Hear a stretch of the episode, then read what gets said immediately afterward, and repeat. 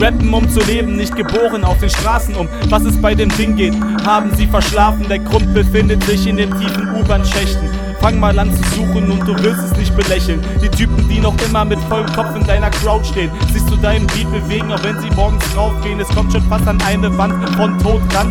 Für die Texte um Beats sind wie ein kleiner Orkan. Der Drang nach Vandalismus und jemanden aufs Maul zu hauen baut sich auf, wenn sie dir dabei zuschauen, wie du auf wacke Rapper und schlechte Beats einen Fick gibst und sich der Gestank entwickelt, wie wenn du einen Gips brichst. Dann ist es richtig, dann ist es so, wie du es haben willst. Es kommt dir vor, als ob du wie eine Therapie hilfst. Und es geht weiter, bis auch der Letzte von der Couch aufsteht, weil er nach dem Rumgesetze endlich wieder laufen geht. Die meisten heucheln vor sich hin mit gebeugten Rücken, doch ohne Krücken tanzen sie erneut zu deinen Stücken. Die Genickstarre zeigt sich meist, wenn man im Zug nach Hause sitzt. Man vergisst, wie viel so ein Schmerz einem doch wert ist. Er bohrt sich vom Nacken über den Kopf zu deinem Herzen.